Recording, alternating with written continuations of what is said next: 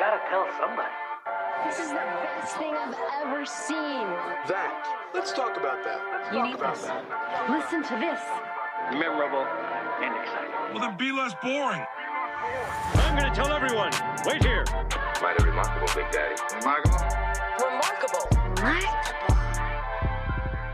Welcome to Remarkable, a podcast for B2B marketers that deconstructs the most iconic moments in film, television, pop culture, and advertising for a single purpose to give you, the B2B marketer, the same storytelling techniques that the pros use.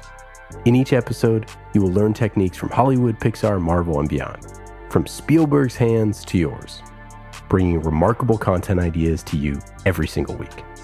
I'm Ian Faison, CEO of Caspian Studios. This is Remarkable.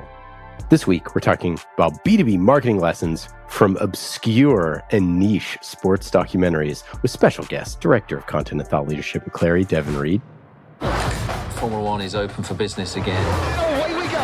Can you play every point like your life depends on it? You feel like the weight of the world is on your shoulders. When it comes together, it's beautiful. Devin, how are you? Yo, what's going on? I'm good. And I got excited just on the topic alone because you just read my answer when people are like, Hey, what have you been watching? What are you into? I'm like, I've been watching obscure and niche sports documentaries on Netflix. And they're like, okay, yeah. So why? So we can talk about why today and what it means for marketing. And who better to talk about it than the Reeder himself? Devin, obviously, you have a massive following on your newsletter, which comes highly recommended uh, from myself and the rest of the team here at Caspian, and also doing really cool stuff at Clari. So, before we get into that, tell us just a little bit about uh, what you do at Clari and a little bit about the Reeder. Yeah. So head of content responsible for category, brand, and pipeline contribution. So kind of the full gamut there. Oftentimes people be like, oh, this is Devin, head of content. He runs all things content. And I'm like, no, no, no, no, that would be insanity because that's so much of marketing is content. But you can kind of think of it as like mostly the top of funnel activities. So we're doing the category play. So a lot of the category content, obviously thought leadership, which is a kind of type of content all the way down to the more tactical things and channels. So customer marketing, blog, trying to remember podcasts, trying to remember social media, exec social media, trying to remember the laundry list is long. But if you're seeing Clari in and around town, it's, it's there's a good chance it's from my team. And if you go to the Reeder.co, you can check out the newsletter, which is fantastic. How many how many people are following along in your journey at this point? So I'm about to cross 12,000. Growth has been really great the last two to four months, I would say. It's gone from like 9,000 to 12,000. So I'm really stoked on it. I've been running it for about two and a half years. And so, yeah, man, it's, it's fun. Every week I'm under the gun, so to speak, to write like 500 words, publish it, get feedback. And I like the pressure that it kind of gives me every week. Some weeks I kind of want to take it off. Like, you know, the gym, you're like, ah, I just love to skip today, but it doesn't let me. And so tell me be a great writer, uh, a better writer for sure. And then, of course, the feedback in the community has been great. You know, it's funny. I heard Seth Godin wrote this a long time ago, talking about his newsletter that he writes. He writes it every day. And he was like, once you get to the point where you stop thinking about if you're going to write, but what you're going to write, like that's a huge turning point. Uh, and I always love that. Yes. I'm happy when it's Wednesday and I'm like, already got my idea and I'm like ready to go. And then there's other days like today where I'm like, I've got like seven things I could write about, but I kind of got the kids to do too. And I got all these other things. So after this, grabbing a cup of coffee, I'm going to knock it out. And maybe what I write about happens in the next 45 minutes. I don't know. Can I tell you just one thing on this? Because I know so many like content people, you know, listen to this show and, and marketers who are all trying to figure out what to write on a given time. I think that one of the biggest problems with content creation is that like it's okay to be short. It's okay to be crazy short. It's okay if your newsletter is one sentence one week. And I think that like so often we fill these buckets, but it's like if you're done saying what you have to say, like that's fine. I tell my team on the opposite side too, where, you know, I review a lot of the content and they're like, is it too long? I'm like, there's not really such thing as too long. The Godfather is one of the most revered films of all time. I think it's like two and a half, almost three hours. And if you, anyone familiar with Bollywood, every movie is three and a half hours with like at halftime. I know it's called intermission. I call it halftime. And those are phenomenally successful. So it's like, it's not about length. It's about potency and pace. To your point, how much value, insight, actionable tips is in as few words as possible? And is it kind of a breeze to read or a breeze to watch where you're not checking your watch like, oh crap, there's still an hour left in this movie. So that's how I kind of think about it. Well, I think that movies are made of scenes, right? Like they're made of small little clips of things that are happening that are propelling the story. And I think so often when we write something that's super long, we're not writing it that way. We're writing something that like takes forever to get to a payoff. Whereas, you know, movies are, are collections of, of scenes. And you know what else is collections of scenes is niche and obscure sports documentaries. Look at that what- transition. This is what we're going to be talking about today. So why the heck did you choose this of all topics? Why is this your obsession these days? So if I remember the prompt, man, it was months ago now since we started this conversation, but it was like, some, I think it was around storytelling. I think you would ask me like, what were you, what type of marketing are you watching or something, something about like, what were you consuming and like, you know, through line to marketing. How's that for a prompt recap? And at the time I told you I was watching the Great British Bake Off, one of my all time favorites, but that season's over. The actual um, sponge itself is slightly overbaked, as I can see, I see just there. I, I led with that one, I think. And then I was like, and I'm kind of embarrassed, but I'm watching these niche sports documentaries. And the reason why is one, I love sports. That's not too uncommon for men, I would say, at least, or even just people. But what I've realized I really like is the story behind the story. So, yeah, there's the dream team. If anyone remembers the dream team from Olympic basketball, like that is a good story. You know, team gets formed, practices some, goes to Olympics, wins the gold. Like that's really cool. The redeem team is the team afterwards that came, did the same thing, but instead of gold, they got bronze. A U.S. squad with NBA players lost for the first time ever in the Olympics. And I know I'm using basketball, which is not niche, by the way. I'm just giving an example to, to the story behind the story. And so it's like, well, why did they lose? Hold on, we got third. Like some people just get mad, tweet mean things, and they move on with their day. I get super curious. I'm like, what happened? How did we get the best, or supposedly best basketball players in the world? And we, for the first time in like 30, 40 years, didn't win the gold. It was ugly to watch. It was terrible to be a part of. And then the Netflix is like, hey, we got a documentary on that. I'm like, yeah, sign me up. I'll stop what I'm doing and watching that. Oh my God. It was like, oh, ain't no way. Ain't no way we losing this game. So it started with the Redeem team and then it moved into like, I watched all the, you know, kind of all the football ones that I liked and all the basketball ones. And then I like, one of them was called Losers. And it was about this boxing champion. And the thing opens up with like, you know, what do you expect, right? Boxing champion. You're thinking like a youth. What did he go through? Who did he beat? And he's champion. No, it started at him being champion and it opened with him saying, I never wanted to be a boxing champion. I don't even like boxing. You're like, wait, hold on, huh? Right? And within 30 seconds, I'm like, cool, I'm not doing anything until I finish this documentary because I need to know why this is true. That hook and that compelling untold story, that's what I like to hear. Uh, you know, it infiltrates my head and then I can start to use that in my marketing where like, how can I use suspense? How can I use a hook in 30 seconds? How can I shock people and move their eyebrows every two minutes so that they stick with me? And then when the show's over, they're like, so when's the next thing Devin's putting out? Because I need more of this. So the Olympics is this collection of stories that are these blend of human interest plus these like super obscure sports that you've probably never heard any of the participants or any of the people ever discuss. You don't know anything about the sport. You don't uh, know anything about the technique. And then, you know, you spend three days watching the Olympics and you're like, oh my goodness, she's dropping her elbow too far on the javelin. Like it's never going to work, you know? and it, it's like all those little things. And there's something that we just love about that little moment in time where I can just learn all I can know about this one specific thing and then just be a fan that and hope that they win or hope that they succeed or hope that, you know, you learn something. I think it's true with all sort of like human interest type pieces. But the reason why I found sports so interesting is because there are winners and losers, right? It's all about winning, winning, winning, winning, winning. So you know that that person can climb the mountain or, you know, conquer the rapids or they could die, or there's something physical that could happen, or they could win the race, or they could lose the race, or their biggest competitor could. She was not expected to actually win the race. And so there's some sort of propulsive element to the story. Whereas, like, if you were to tell a story about, you know, something else, someone who's, you know, collecting as much recycling as humanly possible to build a giant, you know, fort, like, there's still some type of propulsive element there, but not quite like in sports where you have a logical, you know, beginning and end. if, there's time, if we if we want at the end, I can get deeper into like how uh, similar thing of like going from uh, absolute novice to to pretend expert is like mm. right now. I'm just like deep in the TikTok world with like buying and selling luxury watches. Yeah, I'm like a. I, I'm basically a pro now. It's been two days of binging. We'll get into that later. It, it's niche because we're talking about obscure and niche, right? Like obscure is like javelin, what archery. Like these are the like if we're tiering sports like we do celebrities, they're like barely C, right? They're like those are hobbies for most people. That's not really a sport, right? That's obscure to me. The niche though is Ian. Think about like getting really in depth. We all know what niche means, but like this, like, okay, I sell to salespeople, right? Let's just say that. So we think of topics that we could be talking about from a marketing standpoint. You have to start with the big tier, you know, tier one sport of sales.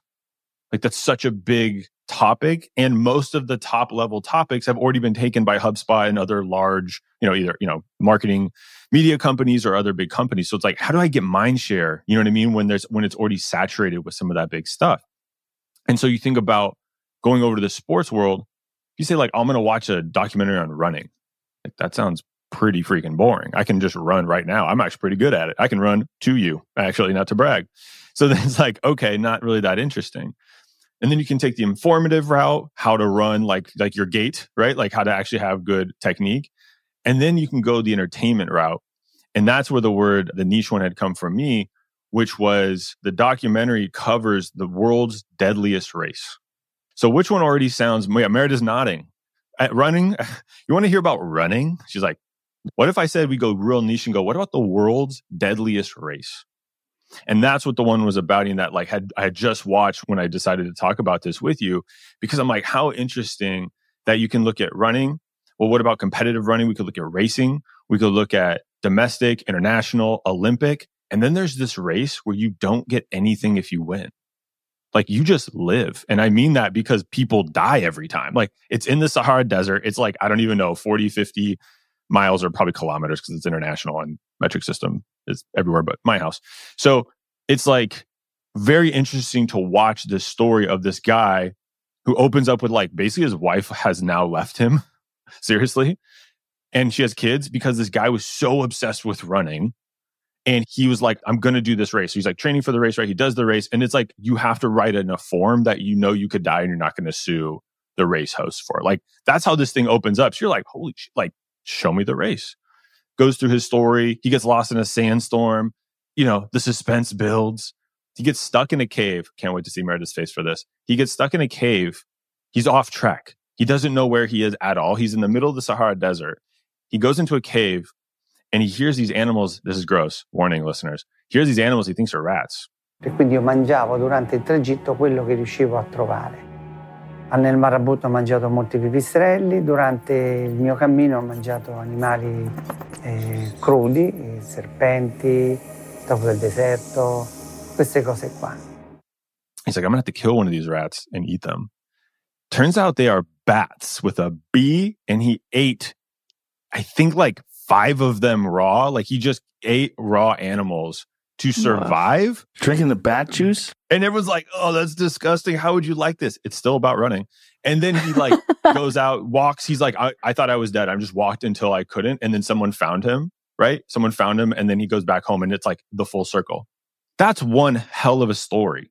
And so it's like, how can I, as a marketer, start with the world of sales or the world of marketing or AI, you know, whatever it is you talk about? How do I find that, not the bat part, but all the other really interesting parts of that story and tell a version of that that's both entertaining and educational? Because I never even knew that race existed. I never even, you know I mean? There's such a world, a niche world of running. And so, yeah, that's like stuck with me for a long time. And I'm like, how can I, as a marketer, tell that story that sticks with my potential buyer for months or years later, not just for the immediate click or worse, something immediately forgettable. So you're telling me this guy ate all these bats. If this is the origin story of COVID, I'm really going to be this. blown away. I saw that coming once I said bats, and I was like, someone in the comments. But I don't remember the year. But how awful would that be? The story wouldn't be nearly as. it would be. Uh, it would on it. It would. You know. I mean, I think that that would be maybe the best story of all time. I mean, like it's such a great point that as you get into the deeper and deeper recesses of these topics that there's more and more fruitful conversations. I mean, I think it's really fascinating that The Last Dance, the Jordan documentary, which everyone, you know, was super obsessed with because we were all sitting at our homes at that time, not really any new information about Jordan came out. Like at all. There wasn't like really that much stuff that was like groundbreaking. I would, I would say it depends on how how well you know Michael Jordan and the sport, though. Well, yeah, no, That's no, true. that that that was my point. Is that like almost every single story that was told in that documentary are all things that like have been told about Michael Jordan many, Oh, many, gotcha. many Like times over. previously Right. published. So it's not like they like broke news about Jordan. Like they Sure. were withholding information about this thing in a way where like, did you ever watch The Jinx? No, I don't think so. Oh my god! Well, I'm not going to ruin it for you. Anyways, go watch The Jinx. It's a documentary. Obscure or niche sports, or It, it's not a sport. It's about a guy who's convicted of murder. not really, unless that's yeah. But anyways, it's got one of the craziest things that I've ever seen happen in a documentary. But so, anywho, you take something like The Last Dance. Well, The Last Dance, to your point, that is the HubSpot level, Salesforce level story because you and I can't make a documentary about Michael Jordan, right? If we were to make, like, No. we're never going to get the footage approved. You know, Right. Michael's team's never going to bless off on it, you know, all those sort of things, right? That's not going to be able to happen. So we have to approach this from a totally different angle if we're going to compete. And I think that that's what's so fascinating about sort of like what you're saying is to capture the attention of people. It's like we can't create the last dance. That has to be done by, you know, a big old organization. But if you're a content team who's competing against those big organizations where you don't have the resources, where you don't have that, you have to find the obscure thing, find the niche, find that little that story that you can tell that can be just as interesting. I agree. And I think a, a very tactical application of this is like the customer stories that most SaaS companies have. I'm responsible for customer marketing now. I have reviewed dozens of them in my career, like as an editor. And the mistake that I see teams make, and I understand why, it's the execs typically and chief of product are so obsessed with their product that they want the case study just to say all the good things that Meredith got once she started using the tool. But that's only half of the story. What people really want, maybe it's just me, you can, you, you know, you two heat check me, is like, I want conflict. I want tension. I want controversy because that's what makes a good story is like, and I know there's like frameworks about a good story, but to me, it's just there was a person going to do a thing and then something bad slash negative happened and they overcame that. Like that's really what stories are. Most of these case studies don't have the before. Who was Meredith before? What were the struggles before? What were the feelings that she had before? And then what was the catalyst or the climax of like, why did she decide something has to change? All that needs to be in your customer stories, but most people cut all that and they just go, Meredith was using blank and now she uses our company and everything is bright and sunshine. It's like, that's just a terrible story in general, let alone trying to get somebody who's considering buying a product for 10, 20, $200,000 to feel compelled to like, yeah, I need to buy it. I should buy it right now. Meredith, what the heck are niche and obscure sports documentaries to you? Okay, so I'm coming into this as somebody who doesn't normally watch sports stuff. That is Meredith O'Neill, our amazing producer extraordinaire. So it's funny because like I have watched some of them thinking like, oh, I'm not going to like this at all. But a couple of the things that really resonated was like how you brought up Devin, like we're interested in the stories behind the stories, right? The stories behind the races, behind the competition. So these like human centric stories, the drama behind it, the people who are like in the dumps, like just you know, got a divorce, his wife left him and is going to go run this like scary, deadly race. Or like someone who has so much on the line financially and could win this big prize. So that's the kind of like thing that really drew me in is like these high stakes, this human drama. It's really character driven. It's sort of this combination of like sports and reality television, right? Mm-hmm. You're getting this special inside view of like this, the personal lives of each competitor. And what's interesting is like their whole goal is like, it's not just we want you to watch the race or the competition. We want you to fall in love with the characters so that you go and actually watch the actual competition. And that was something Right. that was really interesting. The other thing that really helps me get into them is like if I were to watch, say, a fencing match, if it's even called a match because I don't know, Um, I w- would have no seen that one idea.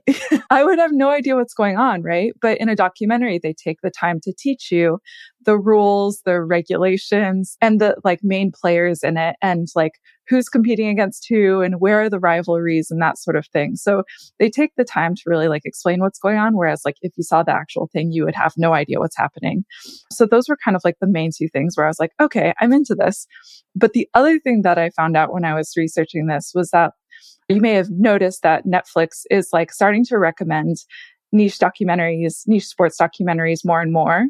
And it's actually part of like this calculated play where it's like there are actual like articles out there of like, is Netflix trying to get me into sports for people who aren't into sports? Because not only are they featuring more of these niche sports documentaries, but they're also putting them in your recommended section.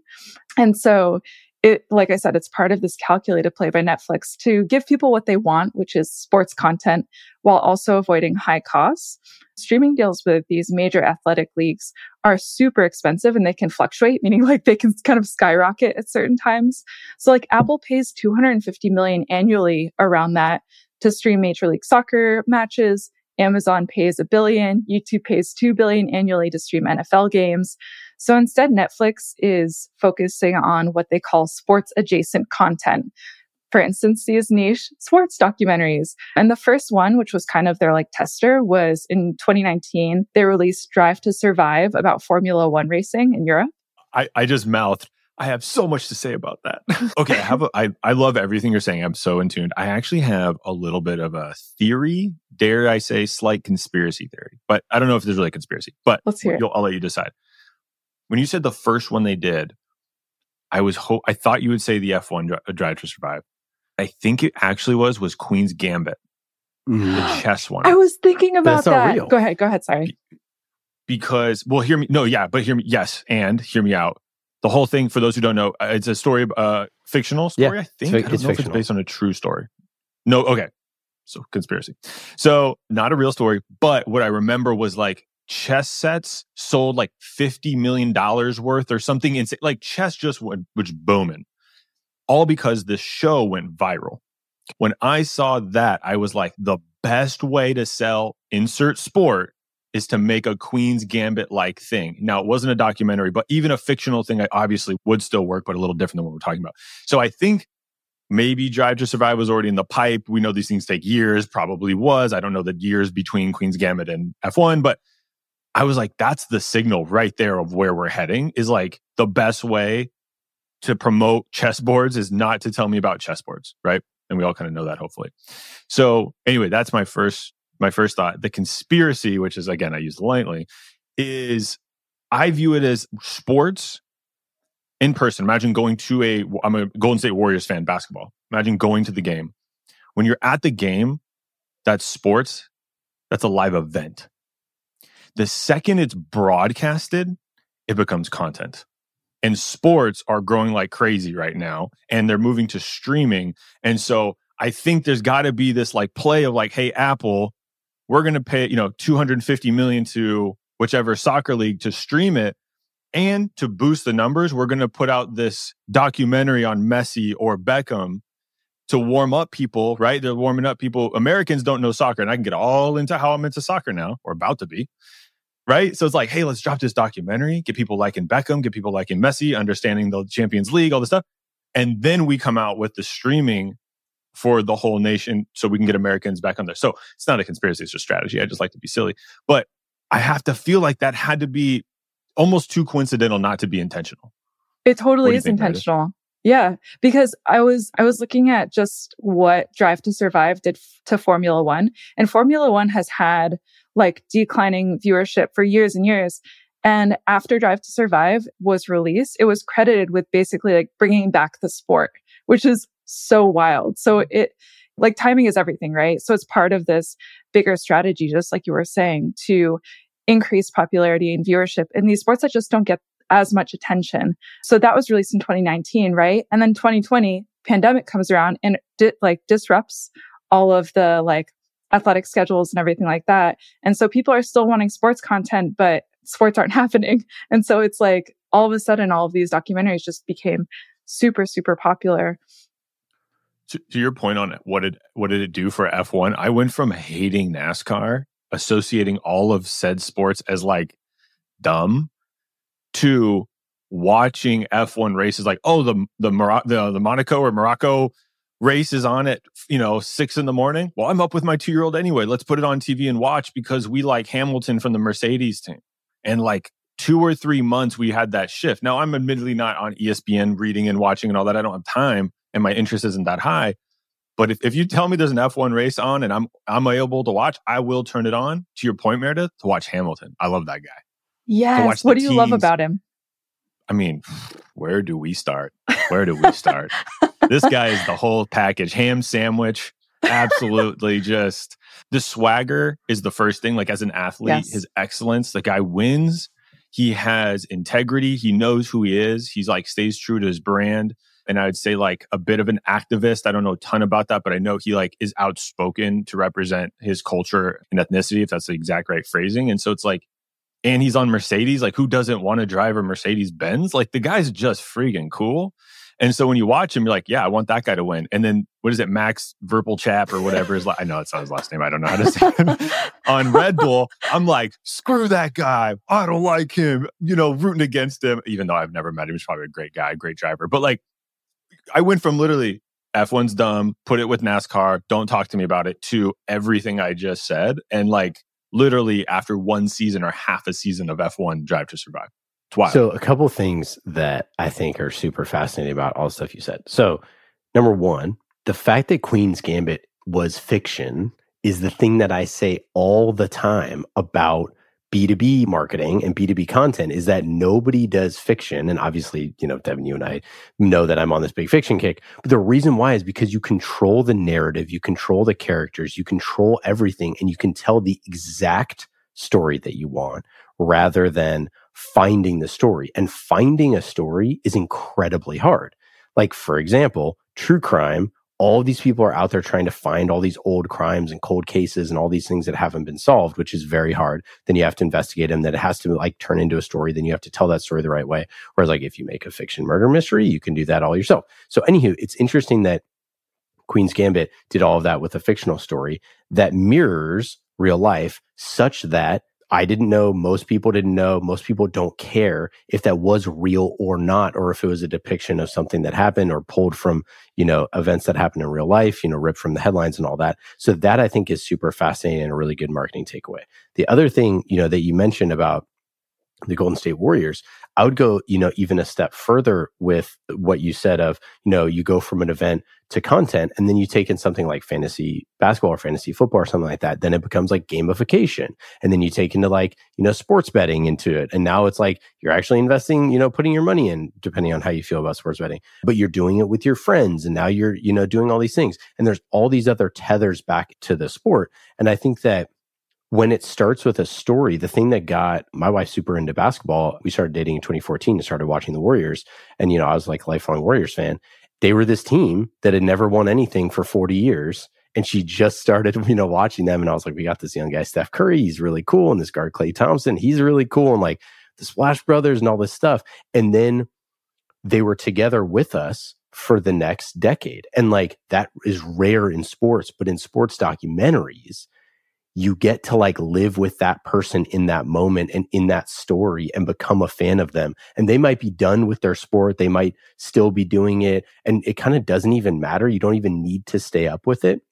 Or in Drive to Survive's case, like you can now stay up with the sport and find new things and find all of that.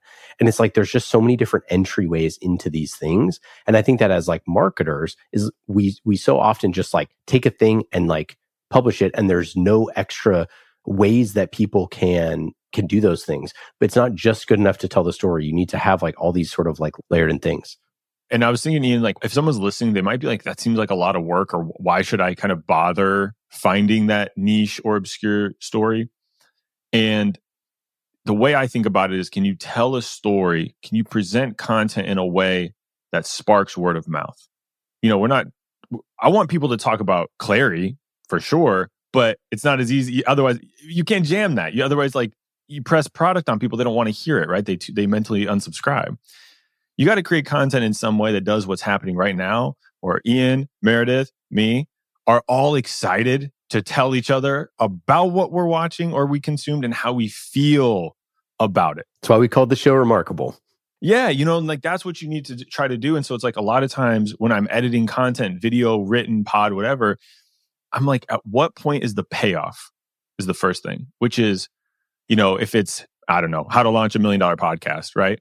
When I click that link, there's an automatic timer that starts in your head, even if subconsciously, which is when do I get the payoff? When do I get what was promised to me? And the second thing I'm editing for is where's that aha moment or that oh shit moment where their eyebrows move because there's something emotional, whether it's confusing or not confusing, but like makes them think. When I say confusing, I'm thinking like, oh, I'm, I'm not sure I understand that all the way. Let me think through that or excites them.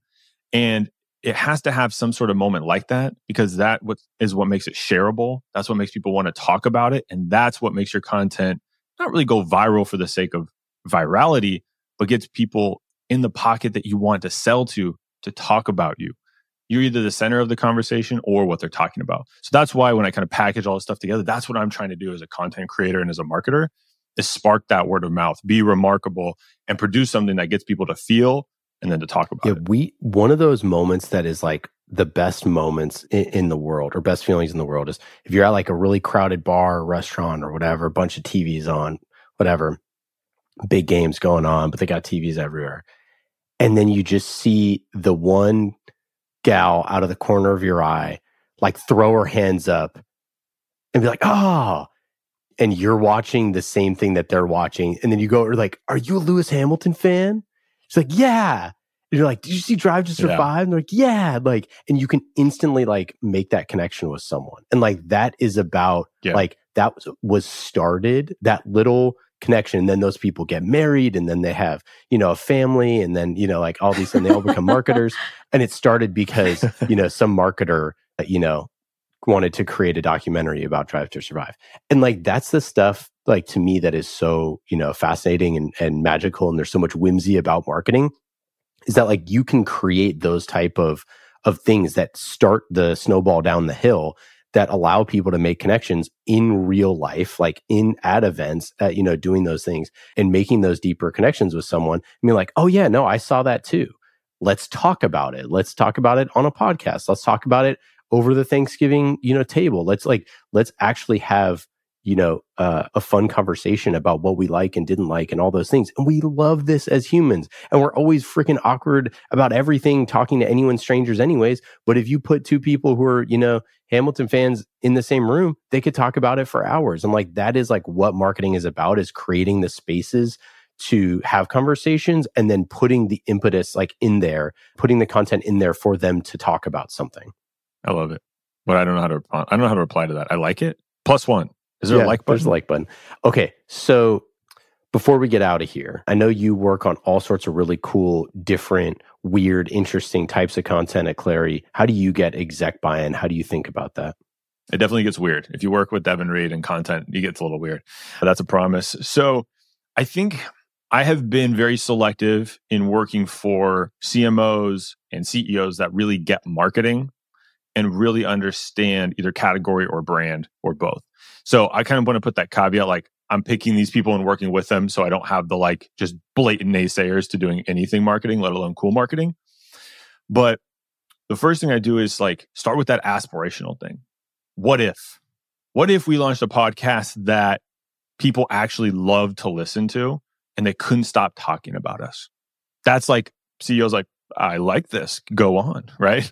So I kind of try to paint this like either starting with what's broken, like, hey, we've been doing XYZ, it's not working. I know it's safe, but what if? Right. So, kind of the before and after a little bit I was talking about earlier for telling stories is like the before into the after. Now, other than getting, you know, I don't have time to go too deep into like all the ways you can measure it.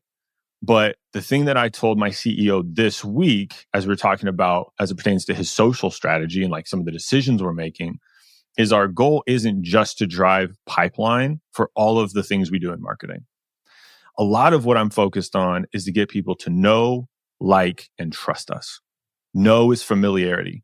I see Meredith's picture on LinkedIn. I see or hear Ian's name. I understand who that is, right? Like, I enjoy hearing from them. They don't irritate me. I enjoy their company. And trust is the most important. And that's where that expertise comes in. Do you really know how to produce a podcast? Do you really know how to run revenue for our CEO? And when you prove your expertise, when you prove that you're likable and that you're familiar, that's when people trust you and want to buy from you. You can't start with the last thing. You can't force or manufacture trust. You can build it intentionally, but it does take time.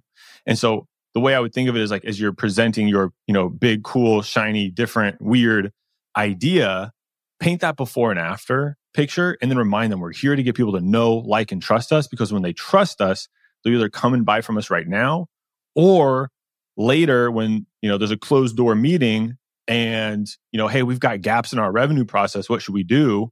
Is mentioned by our target buyers. They think Clari because they've seen us, they know us, they trust us, and then they come inbound.